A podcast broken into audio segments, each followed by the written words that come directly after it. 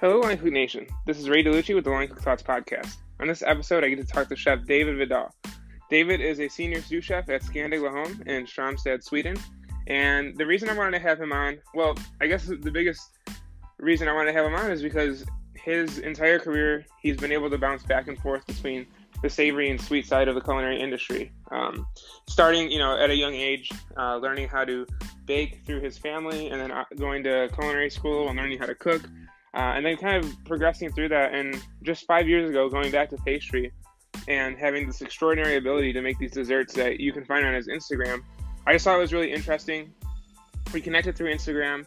He ended up uh, listening to a couple episodes of the podcast, which I'm super honored to hear. Um, but I really just wanted to have him on to chat about his career. I think it was very fascinating uh, how he kind of progressed through it. I think it's really interesting how he sees food, and I really hope you all enjoy. Um, but I really go check out his Instagram. It's Vidal31, uh, and his Instagram is just amazing with uh, so many different uh, pastries and desserts methods and you know i really like it because like a lot of people that have been on the podcast not only is he a pastry chef but he also is someone who wants to teach. And so he gives he gives a lot of cool videos. He goes around teaching master classes and i just think it's a really cool thing to see chefs like him of his caliber going and teaching and trying to progress the knowledge of everyone else so i really hope you all enjoy. Chef thank you so much for coming on and here we go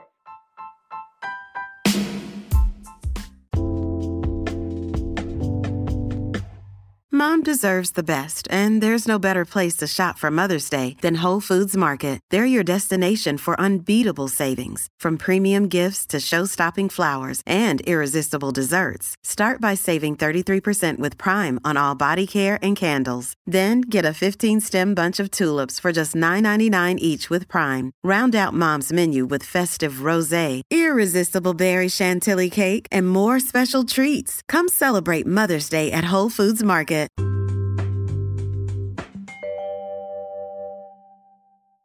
that should be good. Uh, all right, Chef. Uh, welcome to the podcast. Thank you so much for coming on. If you just wanted to start by introducing yourself, that would be great. Yeah, thanks for having me. Um, my name is David Vidal. I'm a well, I'm, I'm a chef working in Sweden from uh, Malta, born in Canada. And Okay. lately, I work more with pastry, basically. All right. Awesome. Um, so you said you were born in Canada, um, but you're from Malta. So I, I'm guessing that's where you grew up. Was Malta? Yeah, well, I was born in Canada until 12 years old. I lived there with, with my parents. Um, Okay. Both parents are from Malta, so they moved back when we, when I was 12. So I was Okay. all chef school, and all my career was started in Malta, basically. Okay. What was it like growing up in Canada? Uh, cold. it was. Yeah, well, it's kind of it's, it's kind of like Sweden. It's uh, cold and I don't know. It's so long. It's so long for a long time ago. I can't. I don't remember it as much as uh, Malta. Um, Yeah. it, it, it re- reason why like I don't I don't remember most of the things I remember from is uh, playing around as a child and stuff. It's nothing that gave to me for my career really. No. No. Uh, big food memories from Canada either. Not really, more from my household, from uh, the parents, because food is a big thing in my family. And What were some uh, one- dishes they would cook? Well, in Canada, we we always used to cook Maltese food, anyways. The, my parents both both were from Malta, so there was no really Canadian cooking. It was more Mediterranean, lots of pasta. Uh, rabbit, we used to eat a lot.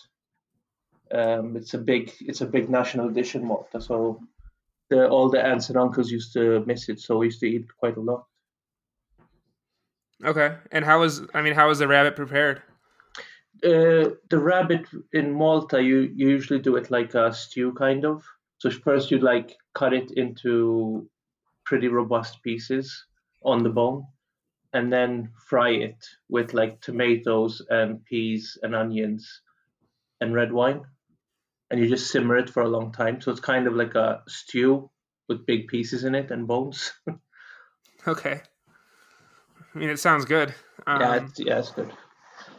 uh, do you still make that today? Unfortunately, not not here in Sweden. Um, it's not rabbit isn't such a big thing here in Sweden, so we don't Mhm. we don't do it so much. But every time we go back to Malta, it's a big thing there. Okay.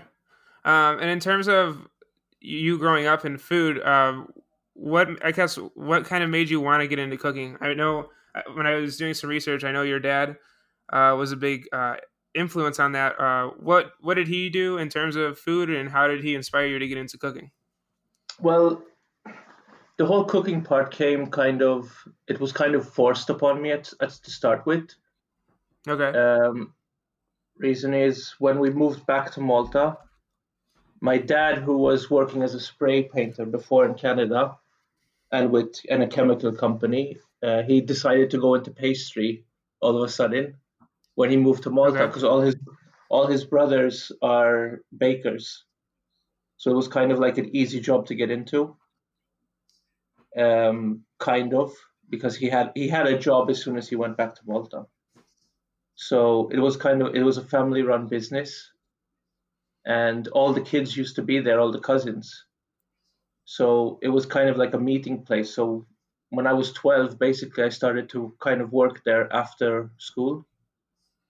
Mhm. So I would I would finish school around, get home around four, go home, change, go to the bakery, stay there till eight o'clock, and then go home and do homework, and the same the next day.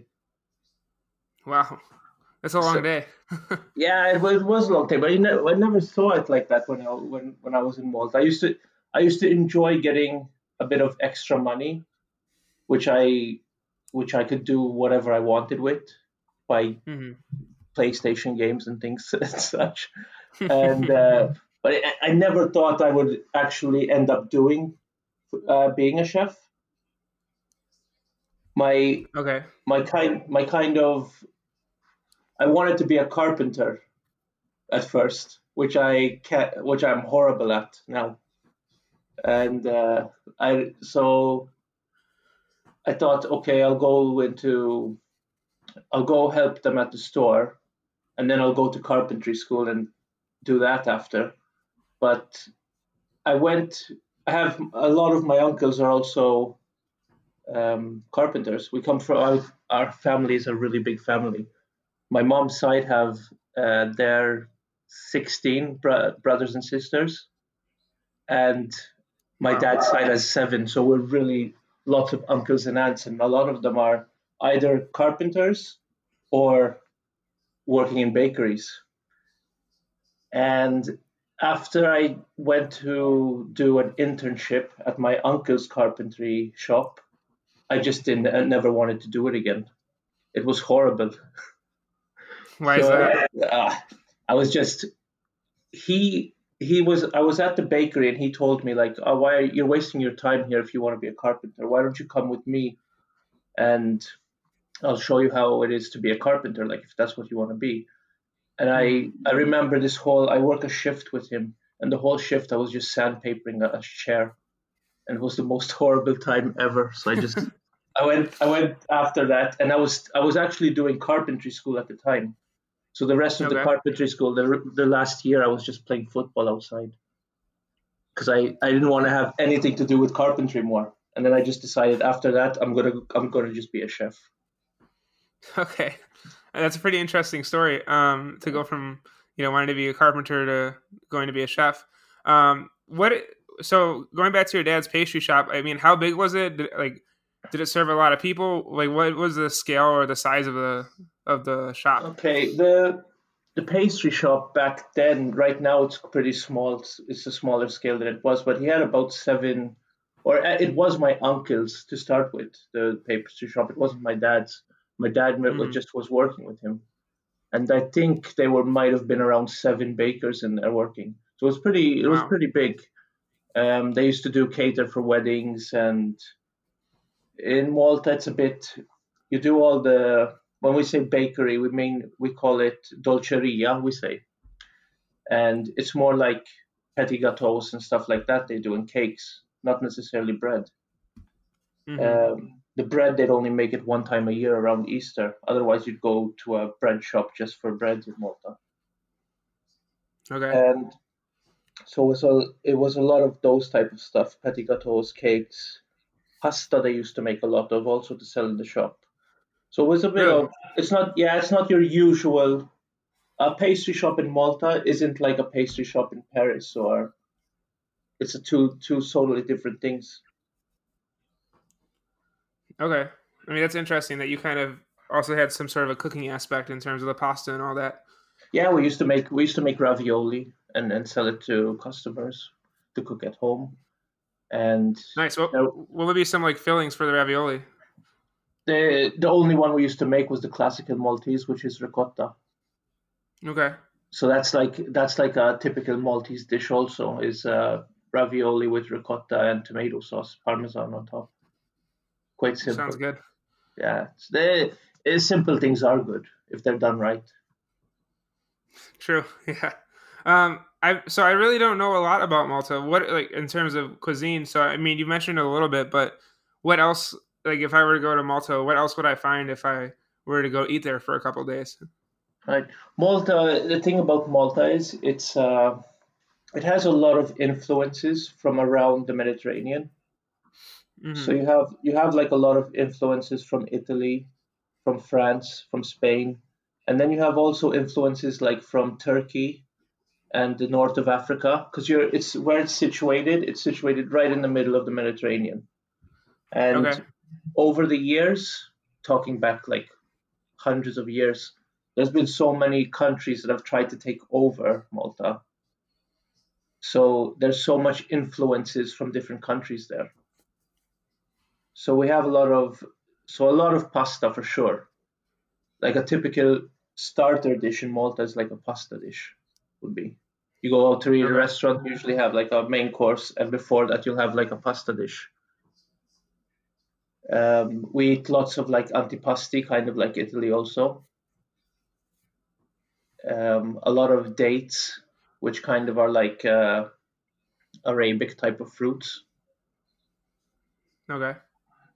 Uh, ricotta, a lot of ricotta. Like a, a normal classical uh, Maltese pastry would be like things you would find in Sicily, cannoli with ricotta, and like chocolate. That's a typical one. Uh, if you if you go to your grandma's, she'll probably make you like a ricotta pie in the oven, savory dish.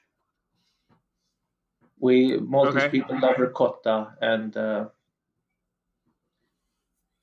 and almonds a lot also. Almonds also. Would- everything, everything with almonds usually. That's interesting. Uh, going, what would be in the ricotta pie that your grandmother used to make? It's it's just simple. Usually it's, it's just like uh, you do a mix with uh, ricotta and eggs, and salt and pepper, and usually parsley, and you just bake it off in the oven, and have sesame seeds on top. And usually it's usually it's something like you just take a slice of to go to the beach with you. hmm So you you just have a piece of that by the beach. Because it's it's the Malta Malta is also all about beaches also. Okay. You have so much That's so interesting, much 'cause beaches. my, so you uh, have a lot of Yeah, so, yeah, you have a lot of yeah, you have a lot of uh, fish also. Because it's so so by the sea, so the the fish are year or uh, all year round. Fish and seafood plays a big part in the cuisine also. Huh. I mean, it's interesting. The um, I mean, the ricotta pie is interesting because my grandfather, who is uh, Italian, he would always make that. Uh, actually, coming up with Easter now, uh, he would always call it Easter pie, but it would basically be, um, you know, like a bread stuffed with pie, and then he would add pepperoni and hard boiled Yeah. eggs and mint, um, which is Yeah, interesting. that it's also really good dish. like yeah, yeah, it's really good. Eh, Exactly like that, like with hard boiled eggs also. Like sometimes we'll make uh, uh, uh, pasta in the oven kind of, and you'd have like hard boiled eggs in it. Uh, pe- Mhm. People come from from different countries and they think, wow, like what's that doing in there? But it's uh, we just think it's normal. It's, it's traditional. And those those are the type of foods. I miss working here in Sweden. Like you don't see them so much, No. or not at all. Basically. Okay. Um, and then so going back to your story of getting into cooking, so obviously you had decided that you wanted to be a chef, and so you went to school uh, after that. Yeah, I went to. Well, I thought my my thought my plan was I thought all right I'll just work with my dad in the in the pastry shop, but I still wasn't ready. I was still young. I was still 14, 15. So I thought, all right, I still want to be in school. Like, I don't want to just stop school and just go to to work for the rest of my life. Mm-hmm. So I uh, so I thought, all right, I'll go to chef school. There was a chef school in, in Malta, still is there, Institute of Tourism Studies. And I thought, I'll go to school for a couple of years, get the certificates and everything, and then I'll end up working with my dad in the shop. Okay. Um, I, I enjoy being around family, so I thought it would be a, a fun thing to do. Like, um, after that, like a couple of weeks into chef school, then I decided that pastry wasn't for me. That I would I would just be a chef, because there was a there was a competition going on there at the time, where they brought they brought a school from America, a school from England, and Ireland, and the Maltese school, and they were like having a, a competition against each other. And I thought it was just Mhm. so fascinating how well when I, when I went to school, I didn't think food could be so fun, if you know what I mean, or so on a different level. All I knew about food before was like what my mom cooked at home. The point I went to school was for the for the Yeah. pastry side, not for the food side. And then, and then when I saw it, I was like, wow, I need to get in on it. So I just totally didn't want to do the pastry side anymore, and just went all in on the the cooking. I had like my my goal was to before I finished school, I wanted to compete. Okay, and um, I mean that's it's interesting because when I was going to culinary school, uh, we had competitions here or there, um, but nothing like you know too serious. But as I've been doing this podcast and talking to other chefs who had gone to school before I did, like competition seemed to be a big thing, and I know it still is in the industry. But uh, I mean, do you like com- you obviously like competing uh, in terms of cooking? Yeah, I enjoy competing. It's uh, I don't have any time for it anymore, but uh, unfortunately, but the feeling of competing and doing good in a competition is uh, there's I don't think there's anything like it really. I mean, Yeah. It's, it's just it's I I think there you need to have a good balance about everything. I mean, it's it's it's fun competing. I wouldn't say I'm one of these chefs that just like to compete. I think there's chefs who who are really good at competing, but then if you put them into a normal kitchen, they don't um, work as good because they're so into competing. I think you should have a good blend of both, if you know what I mean. Yeah, no, I definitely agree.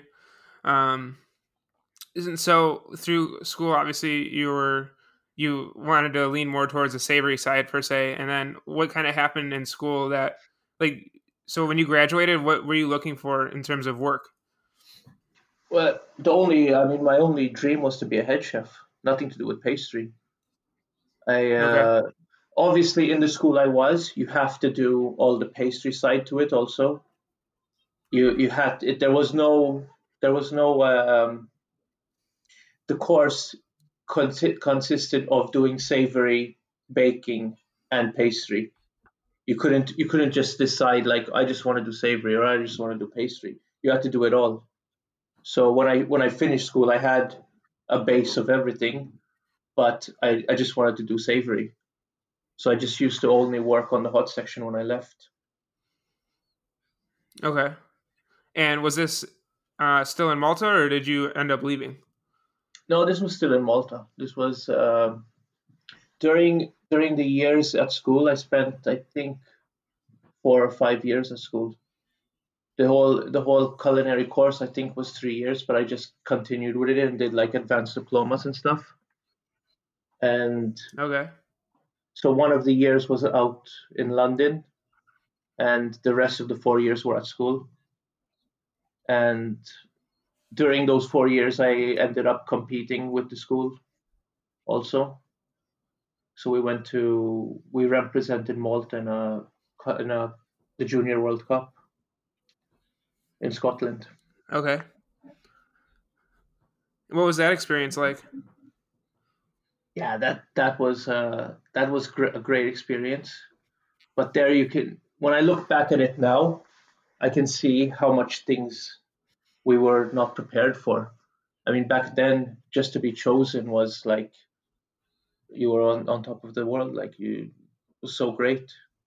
But when I look at back at it now, having trained here in Sweden, having competed with the team here in Sweden, I can understand how how much more Malta isn't like supported by the with sponsorships and stuff.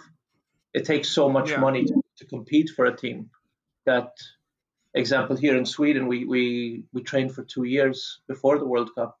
In Malta we trained for a month. It's wow. uh it's, it's when you think of it now it's like I just laugh at it because it's so it's comical compared to the, the, the dedication that they do here in Sweden. Yeah. Hmm. And, and, I mean, that's and, really. But you can see it in results also. I mean, the the Swedish national team here is best in the world, I think. I mean, yeah, I mean that to have two years is a lot different than one month. Yeah, it's it was nothing. And and when we competed with Malta, I mean, we did the we did the hot buffet. We trained it once, and the cold buffet we didn't train it at all. Here in Sweden, the cold buffet we trained it about 14 times before we were done with it. So it's like it's night and day. But it's also because you have so much more money, sponsorship, and it takes a lot of time from the chefs. And in Malta, it's not always it's not always easy with sponsorships. Yeah, I'd imagine that. Um, so one, so going back to your career uh, post college or post your school, um, you were working in Malta, and so did you progress through the kitchen in Malta? Like, did you end up becoming a head chef there, or kind of how did your career go once you left school? No, I I worked with a with a chef. I which was kind of like my second father. He was my mentor, and during school and a bit after school, I always worked with him. Uh, okay. Down in Malta, he was typical uh, Sicilian type cuisine he did, which I enjoyed a lot. And so till after a bit, about a year after school, I think I was still working there. And after that, I thought I wasn't progressing anymore. So I thought I needed I needed a change. So I went into uh, more fine dining, working in in a really big hotel in Malta, five star hotel, uh, four four star hotel in Malta, which has like six different restaurants in it. And uh, so I was working in the fine dining restaurant in there, and it, it was a massive hotel. I mean, the the buffet restaurant could take up to a thousand people in a Jeez. night. So it was it there was you learned a lot. I mean, we were probably I think we were about thirty chefs in there working full time. Um, so it's it's the biggest hotel I've worked in. Really good experience. But I didn't I didn't last long there either. I lasted a year, and then after that, I wanted to come to Sweden. Okay. And what what was the push to go to Sweden? Well, for, first of all, my wife's from Sweden, so I met her in, while I was working in London while I was in school. Okay. She was she was also a chef. We worked in the same kitchen, and so she moved back to she moved with me to Malta, and I was all about I wanted to work in com- be in competitions and work in really fine dining restaurants in abroad in Michelin stars because we never we never had those Michelin stars in Malta. They were only uh, they were only recently have, that they have came to Malta this last year. So you always had to go abroad if you wanted to work really fine dining in Malta. Okay. And that was my dream. So I did. We decided let's move to Sweden, and I'll get a job in Gothenburg, like, and work there. Okay. And so, how was that working in Sweden for the first time? As soon as I came, we moved to Strömstad. It's a small fishing village on the west coast of Sweden. It's where I live now. And I have never moved actually, because our plan was to go to Gothenburg, work in a Michelin restaurant, and get situated there. At, at the time, I had a we were expecting our first child, so and things changed. I mean, I had I had some interviews in in uh, Michelin stars in Gothenburg, and uh, I got the jobs, but they were like, you're gonna have to work amount so like so much. You we'll tell you when to take your vacation. You won't have good pay. They tell you right away, and I'm like, okay. The the only thing that didn't bother me about that was working a lot, because that that mm-hmm. I still do to this day. But telling me we're gonna tell you when you take your vacation, telling me you're not gonna get good pay. I'm like, yeah, I'm gonna have a kid. I mean, they, I, you can tell that to a 17 year old, but I'm like, it's it's nice to work in those type of restaurants, but I mean, it's not everything. Yeah, I mean, that, that's my that's, that's my view on it. Yeah, I I mean I've talked to a lot of people on the podcast, and I mean a lot of people who follow the page. Uh, they obviously want to work Michelin, and they want to go chase Michelin stars. Uh, a couple only a couple years ago, I wanted to do the same thing, um, but there is a worry amongst some people about you know quality of life or just having the support to kind of take care of things outside of the kitchen. So it's interesting to see that overseas as well. It's kind of the same kind of mentality. Yeah, it, I think I think honestly, I think things are changing now in Sweden and Scandinavia and all on that. Um, now chefs are more like, oh, you should only work forty hours. You should only do your full time. That's what I do now. I don't do more than forty hours a week at the hotel, and this is this was fifteen years ago now. So I mean, it was a different time also. But back then it was like that. Like you, they they basically told you they're gonna they're gonna decide your life, like how you're gonna work and it's and it's okay if you if you don't have uh, if you don't have a family and such. But once you have a family, you need to decide. I was I was I didn't yeah. want to be that type of chef that didn't see their ch- their children. I want to see my children. I want to I want to ba- try to balance it out, which is hard. It's hard right now. I mean, when I do when I'm at the hotel or doing courses abroad and trying to balance my family life, it's hard, but you have to you have to manage it. You have to try to find a balance. Yeah, I imagine. Um, and so, how did you go? I mean, obviously, like, how did you go about throughout your career? I guess because if there's someone listening, they're probably wondering how you were able to kind of start the conversation. But what did you tell your chefs or the people you worked for in terms of wanting a balance with life? Is did you just say that from the beginning, or is it something you kind of worked out with them? Well, once I once I then I just decided, okay, I'm just going to live in Strömstad. I'm going to find a job here. And I got offered a, a position at a restaurant here. And it just came. It, it was nothing. People just understand it that you have you have kids and you're going to want your a weekend off here and there. And so it's nothing I had to ask for really. And through time, it's been more and more that I'm giving it as more I'm older and I think I think especially here in Sweden, I would say, and, and Scandinavia, things are changing, where people understand that you, you need your time. If you have a happy life at home and out of work, I think you have a happy life at work also, kind of. Mm-hmm. I think I think it's a good balance. I don't know if that yeah. answered your question really, but no, it did. It's, no, definitely. It's nothing. It's nothing like I, that I asked for. Like I want to be at home. It's not. It's not about that. It's about being able to to take a night off and be with your family. Yeah, definitely. Well, thank you for sharing that. Um, and so you were uh, in Sweden. Were you still working the hotline at this point? Sorry.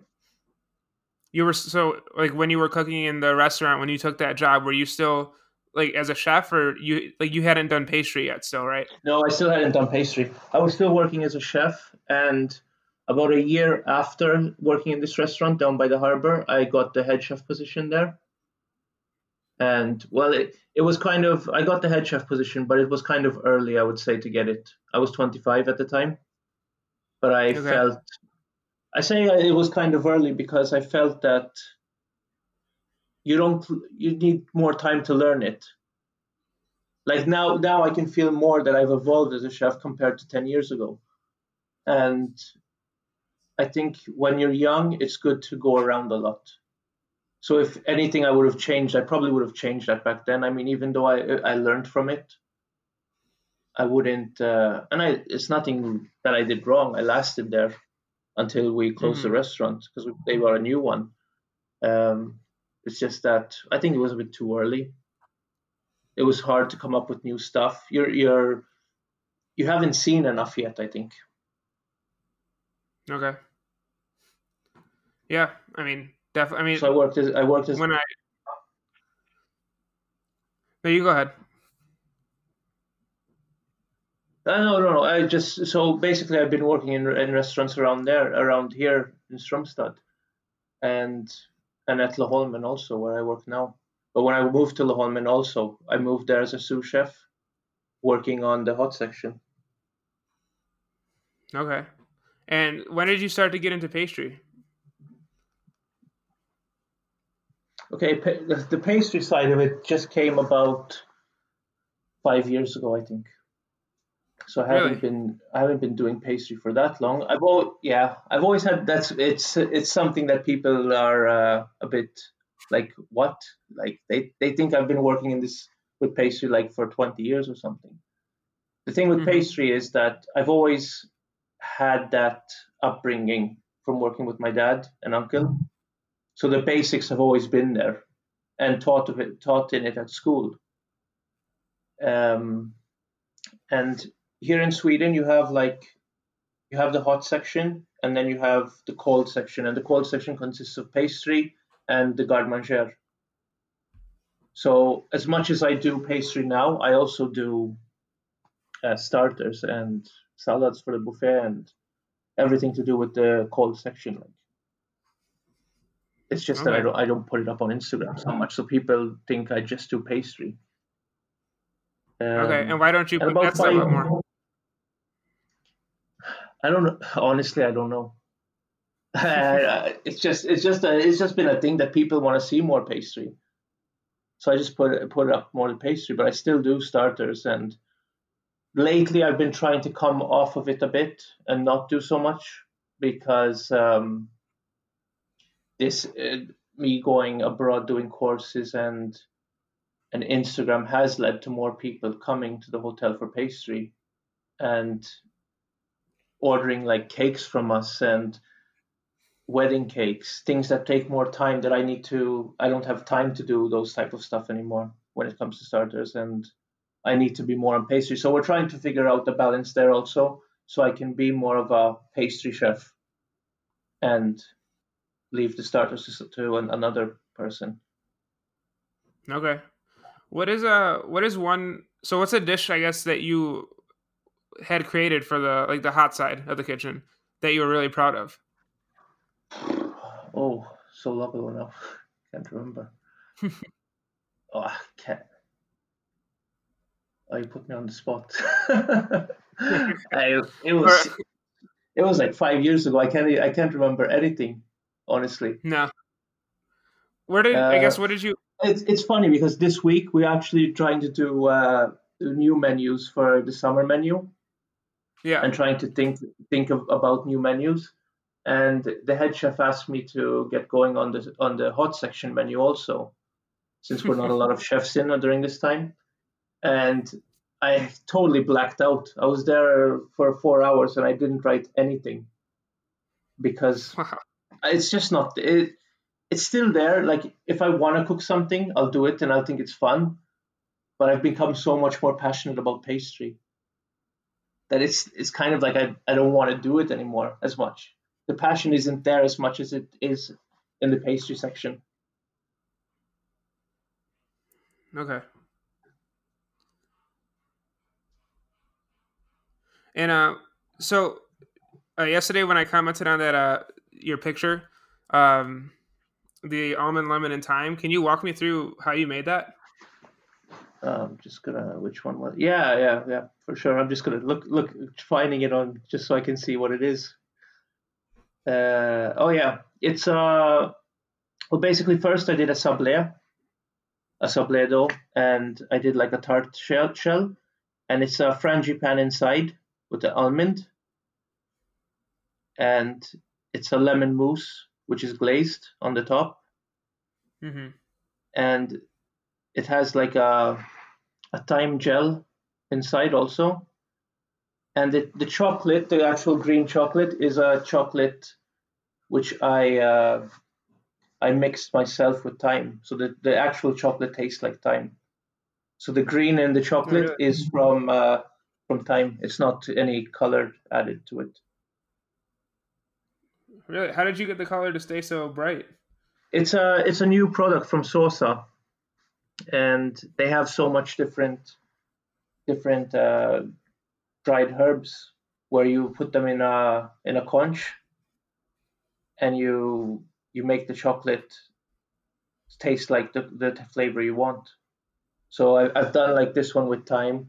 I've had others with basil, blackcurrant, um, ginger, a carrot. I did a carrot cake where I did an orange chocolate that tastes like carrot. And the, the color just comes. Yeah, it's really it's. I've been playing around with them for the past, probably the past year now, and I think it's a really interesting product. And because I, I like things that when you when you taste something, that it it tastes like it can complement the dish, not like let's yeah. just do a, a green chocolate for this dessert and just it's just green like it, it's nice when it can taste something to complement the dish or the pastry. Okay. And so like when you're looking to create a new pastry or you're looking to bring flavors together do you think your time spent on the hotline helps you or gives you an advantage as a pastry chef? Well yeah definitely. I don't know if you call it an advantage really but it's it's more how i think like like if we if we use like lemon and basil on the hot section to do something with fish example i'll use those tastes to do something on pastry. Some of my favorite things to use is like lemon and basil in the desert. Probably you've seen it before. I love mm-hmm. to use a lot of herbs and things that well i don't think they're, they're that uncommon but things that not all pastry chefs use I think yeah. it's I think it's I mean, come from from being on the hot section. I think it's a, a an well, I don't think I don't know if it's important for a pastry chef to have worked on the hot section, but I think it's an important part of me that I like to bring out when I do things. Okay. It makes me it makes that... me more flexible, like. Yeah, it allows you to kind of think of new things that maybe other people wouldn't have. Um, like, was it was it hard to go from working on a hotline to working on pastry? Like, do you miss at all like the rush of working during a service? Or I mean, obviously, you probably still have that feeling once in a while, but there is a it's not the, bit of a difference same. between. Yeah, yeah, no. it's not the same at all. That's that's what I tell that's what I tell my brother because my brother works with me at the hotel, and he's he's now like the took my job as the head of the hot section, and okay that's that's what I miss. I miss like a really busy Saturday night when you're really in the weeds and you're you're gonna get out of it. Like the feeling after that, there's there's no better feeling. Like uh, probably every chef agrees. Like having a really busy night and getting out of it and everything go went good, and you have no complaints, and that I that I can miss because it's not the same feeling on the cold section it's yeah. the, the service on the cold section it can be it can be really busy also. I'm not saying it's a, a, walk in the park but it's not the same at all. There's so much more that can go wrong on a service in the hot section i think. Okay. Yeah it's interesting. Um so going into kind of i guess when i was like looking you up you know there's some youtube videos of you like doing interviews and you had mentioned about uh being your big how being your own biggest critic has let you become better as a chef. Uh, how important is it to you for, to always find something that you didn't like in your work? Yeah, it's really important. I, I'll I'll never. I think some some people when I talk to them, they'll they'll think like, uh, like maybe I can see it on them. Like, how can you think like that? But I think I'm never happy with anything I do. Basically, when when when people I I hate it really when people tell me like, "Wow, that tastes really good," or "Wow, that looks amazing," or I rather they tell me the one thing that's wrong in it that I can see. Because and it can be it can be so small stuff like how something is piped or maybe something's a bit too sweet or something's a bit too sour. And i think i the thing is if you're doing something and you're happy with everything you're doing for me there's no um, progress in it. You, you're not seeing anything you can progress with. Mm once and and also like it's it's the same when we do when we'll do menus like i'll never bring something back that i've taken off the menu. Like uh, this summer we're doing a menu. Let's see what we did last summer. Oh that was a really good dish. Let's bring it that back because you're not i'm not progressing as a chef i want to do something new something different and it's and i think it's it's important to try to find try to find defects in what you've done to try to make it look better or be better, taste better. I can't yeah. even my even the chefs that work with with me. I'll I get really uh, irritated if I hear like all the time, "Oh, it's good, it's good, it's good. That's really good. We're doing a good job." I mean, I'm I'm really self-critical of myself. I want us to be I want us to be the best, but I don't want us to like once you get somewhere and you just sit there and everything's good, you're not going to last there long. Yeah. In my eyes. It can be so, it's a it's going to be a bit hard to think like that on yourself like but I think when when you you're not going to progress otherwise. Okay. I mean, yeah, like that constant um I guess energy to be better and want to do better. I think that that's probably what's helped you. You know, I mean, like you said, only five years ago you started out and you know really focusing on pastry, but some of your work obviously like shows like a lot of technical skills. So I'm sure that that mentality has helped you progress faster than maybe you would have if you were just happy with your first product that you put out. Yeah, exactly. I mean, some sometimes I'll, I'll look I'll look back now. I'll go like through my Instagram feed and just look back and like, what was I thinking there? Like, it was horrible. or uh, I mean, when I start when I started the pastry section, I couldn't. I had never tempered chocolate before. Uh, five years ago, and I, it's not a lot of people that know that. Usually, I'll tell them that when I go on like a master class. Uh, but I mean, I learned. I went. I decided, okay, I want to I want to learn how to temper chocolate so I can make bonbons. What do I need to do? So I just read. I've I sent a I sent a message through Instagram to uh, to who's now is a good friend of mine, pastry chef who works about an hour away from here, and I told mm-hmm. him if I come if I come to you for three days and work for free, can you teach me how to make bonbons and temper chocolate? And he said yeah. So I just took three days off of work, went down there, and he taught me how to, to temper chocolate. So once you know once you know that part, then you it's you can progress it yourself. I think. Then it was like, okay, how am I going to do this decoration and that? Then I just try, fail.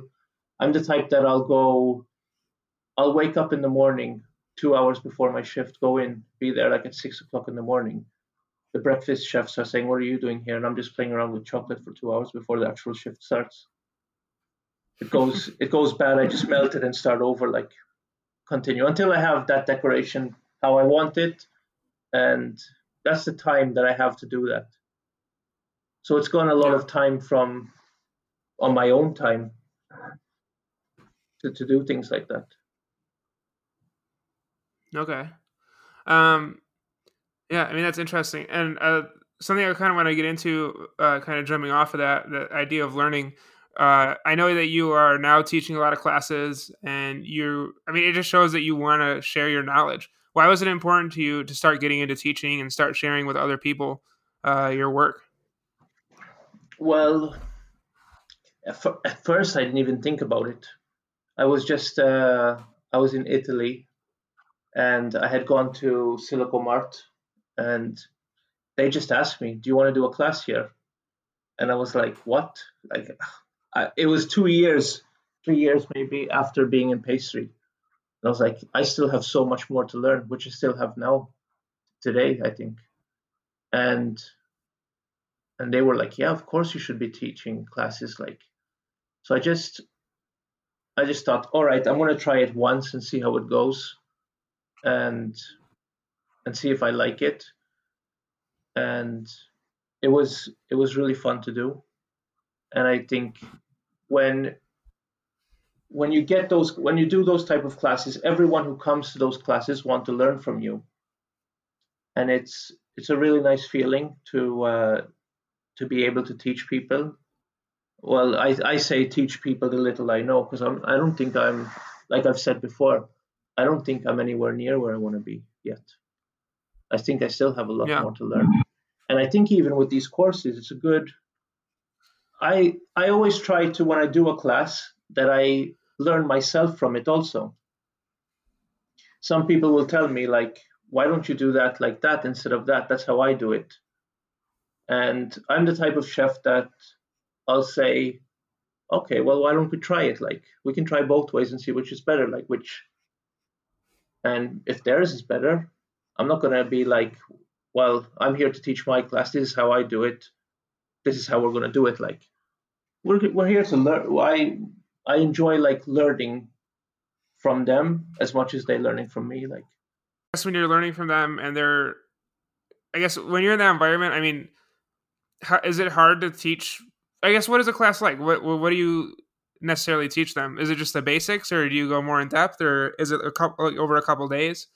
Usually usually a class can last uh, two days at least sometimes three. and it depends what the organizers want me to do but usually what i do is I, either i'll do a class on petit gâteaux and entremets or i'll do a class on plated desserts. And okay. I'll usually do it like we'll prep every piece together on the first day and then on the second day we'll go more into finishing like all the chocolate decorations all the finishing if we're going to glaze something if we're going to spray something because I usually tell them like, um, I think the first day is much more important. All these basics, all the mousses or whatever we're going to prepare.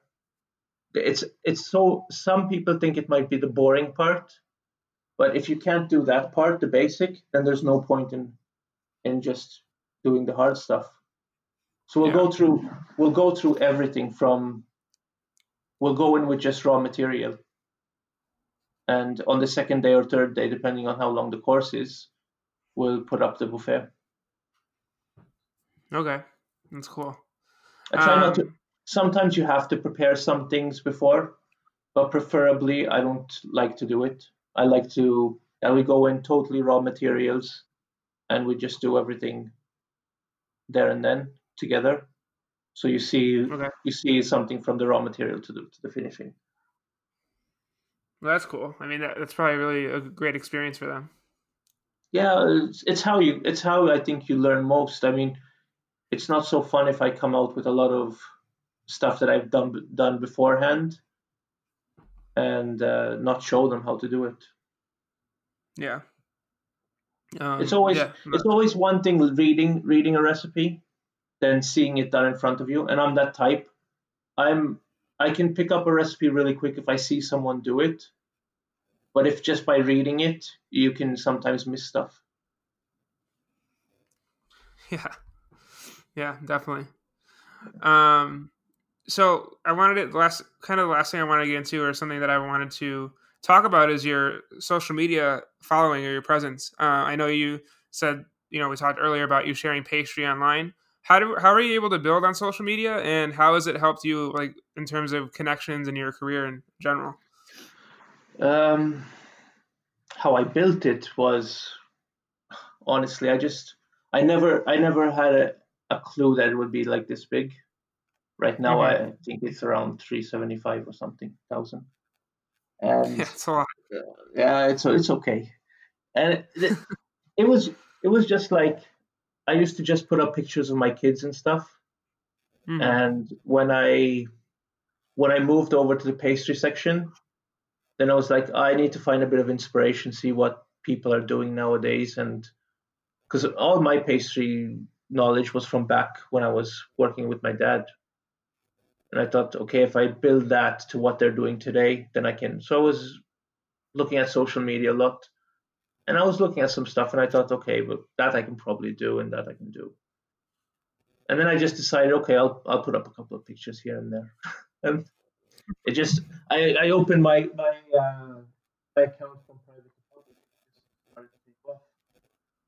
I was like, okay, cool. And once you once you get that feeling that people are liking your stuff, then you kind of continue to put up. And that I mean, I'm not I'm not gonna be.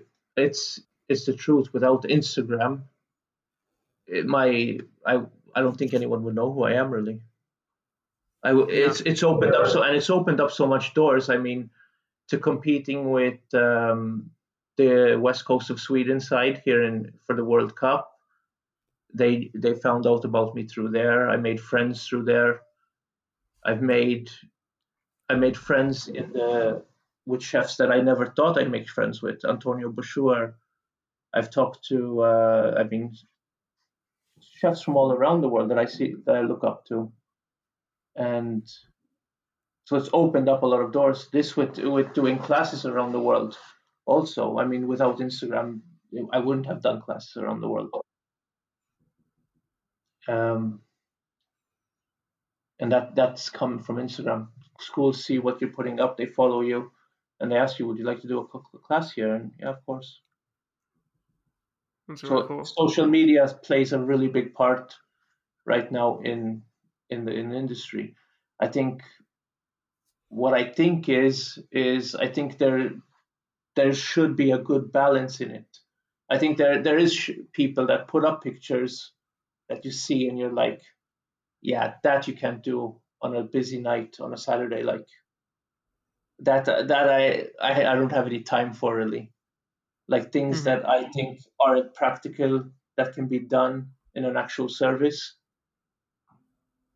I want to, and that that's actually something we we took up with the chefs at work once I started doing putting up pictures on Instagram, there was a couple of chefs also who started putting up on Instagram at work, and we had a talk to them like anything you put up here on your social media that you done at work needs to be able to reproduce at the hotel. Okay. It shouldn't be because I think it's like false advertising if we if I put up something that just going to look good on a picture, but yeah. that we actually don't serve in the restaurant. Yeah. Because pe- people aren't stupid. They know where you work. They're going to come there, ask for things. And if the quality from a picture is totally high compared to what you're actually serving, it's there's no point in it really. Or not really, yeah. not at all. Yeah. yeah, I mean I, that that could be an issue. Um, what uh so I mean, it's just it's just crazy. I mean, how like you're following. Uh, how did you hear about Line Cook Thoughts? I am kind of interested in how you heard, kind of found our page. I heard of it through uh, Chris Harvey actually, because he, uh, okay. he he posted that he had done a a pod with you, and I was like, I gotta listen to it, and I think Chris Harvey is really good, and I had never really listened to him talk so much. I'd more like we texted each other a couple of times, hmm. but uh, and when I when I heard him talk, I was like, yeah, I'm. This is really it's really inspirational, and he's quite a lot like what I what how I think like about failing and stuff, and yeah. so then I started listening to it a bit. So I've listened to a couple of them. I just don't have time to listen to much. That's that's my only problem. I like to have time to listen. well, yeah, well, thank you for listening. It means a ton. Yeah, sure. Um, wanted to get into, I guess, uh, what's going on in the world nowadays. Uh, obviously, everyone in the food industry is dealing with the coronavirus pandemic right now, and I just was wondering how it w- was going in Sweden and how it's affecting your work and kind of how you're getting through it right now. Yeah, well, work-wise, it's affected. Well, it's affected the, the whole industry over the whole world, and right now we've closed the restaurant, so we're not cooking anything at work.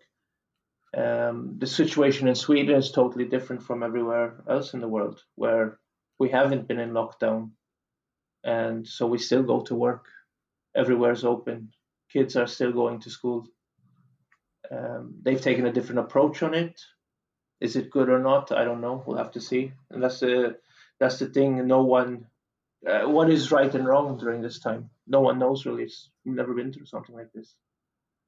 Yeah. Um, so work-wise, the the restaurant's closed right now, but the lounge bar is open, so we have a bit of food going out there. But a lot of the chefs are we're not out of a job, but we're we're going down in time. So we work only forty percent of our hundred percent. Uh, yeah, that we're supposed to work, and the rest come from the government. So and it's it's good. The for us, the good part of it is that the the general manager hasn't decided to fire everyone. Mm. He's so we still have a job, and he's more the type like he thinks if we're if I'm loyal to you guys right now, you're gonna be loyal to me, which is kind of good, reassuring. That's good to know. Yeah. Uh, well, right now we just go in. We we're we paint chairs and refurbish a bit. Uh, menu planning for when we're going to open, which is also tough because we don't know when we're going to open. Is it yeah. gonna? Are we going to open in a couple of weeks? Are we going to open up in a couple of months? No one knows, and you ask people and you don't get a straight answer. So it's hard. I mean, right now we're doing a menu for the summer, but we don't even know if we'll be open in the summer yet. You know, you never know. So it's it's hard. Yeah. It's hard, and it's. I mean, I I like to see like. Uh, I say it's hard, but I feel sorry. If there's much more places that it's it's much harder for. And yeah. I mean, hopefully the it goes quick and but it's it's such a it's it's not a good situation to be in. There's so much restaurants that won't. There's so much chefs that won't have a job to go back to because how many restaurants can actually manage to go so long without income. It's uh, it's yeah. tough. Yeah, it's tough, and it's sad to see. So that's, I mean, that's that's uh, that's what I, that's what that's what I'm. It is, it is. It's so sad, and that's what I'm more thinking about. I mean, honestly, I think more about the industry in a whole as to my actual job Mm-hmm. Um, we've been reassured that we're going to have a job, and but the industry in the whole, how is that going to be? And it the industry is so much more stronger when there's a, a lot of restaurants. I think more chefs. Yeah. I mean, if you take if you take this, this situation a couple of months ago, a chef's job was so secure that you the the power was more in the chef that you could ask you could go anywhere and get a job because so much people wanted chefs here in Sweden. But nowadays it's the other way around. Now you don't the people don't want chefs. So I mean you could go in so fast from and hopefully I mean and if if restaurants don't survive this, it's gonna end up staying the situation the same for the chef. Yeah. Yeah, I mean, it's definitely worrisome and I don't know. It's it's just tough to see, and it's very hard to kind of see the light at the end of the tunnel because we don't, like you said, we don't know when the end will be. So. Yeah, exactly. I mean, um, that's what that's what you you hear the young chefs come to you and they'll be like, uh, what, "How long is this going to last?" And you don't know what to tell them. It's you just tell them, "I don't know." I mean, there's no right now. There is no light at the end of the tunnel. We're just going to have to wait and see and what, what we think right now here in Sweden, at least us at the hotel, we're going for like a middle June opening, hopefully. but that could be too early. We don't know. Even even when we start off, yeah. how are we going to start off? We're going to have to start off slow, also. I mean, you're not going to go back from what you left it at right away. You're going to have to take measures, still probably um, a decent decent uh, distance between tables and all that, and things are going to take time to come back to way, how it was if we come back to how it was before. Who knows? Yeah, no. Well, I mean, I wish you the best of luck with it, and I really do hope that we're able to, you know, kind of bounce back from it all. Yeah, I, I think, I think, I mean, the restaurant business, I, I, ho- I like to think that we'll come back stronger, which I, which I think Yeah. we will. Yeah, We're definitely. resilient. Yeah. I agree. I totally agree. Yeah. Yeah. yeah. Um, what is uh so kind of I guess coming to the end is the last question or one of the last questions I had for you then is what would what would advice would you give to a cook or a or someone in pastry right now who isn't sure which path to take in terms of the hot section or the pastry section if they're kind of like interested like you were what would your advice be for them if they're not decided yet, I think I think you should go for both. Personally, um, I like knowing having knowledge of both. If I if I see something wrong nowadays on the hot section, I'll go tell the hot the young chefs um, what I think. Sometimes we'll have sometimes we'll have uh, young chefs come in who don't really know me, and they'll be doing something on the hot section and I'll tell them like that's wrong. You should do it like this instead of like this. That's how it's supposed to be done. And I can see it on them unless they just tell me right off, and they'll tell me like, uh, "What do you know? You're you're working on pastry, like." And uh, you then you can tell them like, "Well, well, I was doing this for 20 years before I before you came." I mean, it's it, it, it comes it's it's much easier to, to talk to someone when you have knowledge about it. yeah I, I don't think I'll ever go back to the to the hot section. I don't think so. Right now, I I've never been. I don't think I've ever been as passionate as a chef as I am now working on pastry, which I used to hate before. I couldn't stand pastry. And but if you open your mind and try both a bit of both worlds, then you're gonna see. Then you, it's easier to decide also how do you know if you don't like something if you've never tried it? Yeah. Yeah. All right. Well, thank you for sharing that, and I hope you Yeah. know whoever's listening they're able to decide. Um, I last mean- question for the podcast. All right, go ahead. No, if you have more, that that'd be great. No, and I mean even that you're more flexible for your company also. I mean, if if there's too much people sick on the hot section, the head chef knows he can phone me to come in. He can't do that with other people. Okay. So you're you're more the more knowledge you have, the more you're worth to your company. Also. No, that's Yeah. good. I mean, that's a that's a smart way to kind of. I mean, at it. even even now during the Corona times, we've had we've had to cut down on shifts because um, obviously because we don't have people at the start before we closed down, and some of the chefs couldn't work on the hot section, so they they obviously couldn't work at the hotel during that time. They'd have to find other jobs, painting and stuff. I I could still do I could still do that. So instead of doing the pastry jobs, I was working on on the line with the with on the hot section. yeah, that's good. So you come you become more worth to your company. Okay. Yeah. Well, thank you for sharing all that. Yeah, no problem. Um, last question for the podcast is kind of how I end every show is um, basically the listeners, the people, everyone who takes part in Line Cook Thoughts, I call the listeners like the Line Cook Nation. It's really just like a group of cooks or chefs or people in the industry who are looking to learn and connect with each other. What does it mean for you now to be a part of the Line Cook Nation? Yeah, it's an honor to to be able to share my story with you. I mean, I what I it's it's always nice to to to that people want to know your story and where you come from and I mean I I've listened to the one you did with Chris Harvey and and Martin Diaz and I was like, yeah, it would be nice to actually do one. So I'm, I'm honored honored. Thanks. Yeah, of course. I mean, I saw. I mean, I was I was honored that you uh you know, were listening because I had no idea, you know. And like when we talked yesterday on Instagram, I was like, oh wow, like, I mean, maybe he'd be willing to come on. Um, it is. It's Yeah, always cool sure. to kind of tell the stories of everyone. So I'm really happy that you were able to come on. Thanks for having me. Thank you.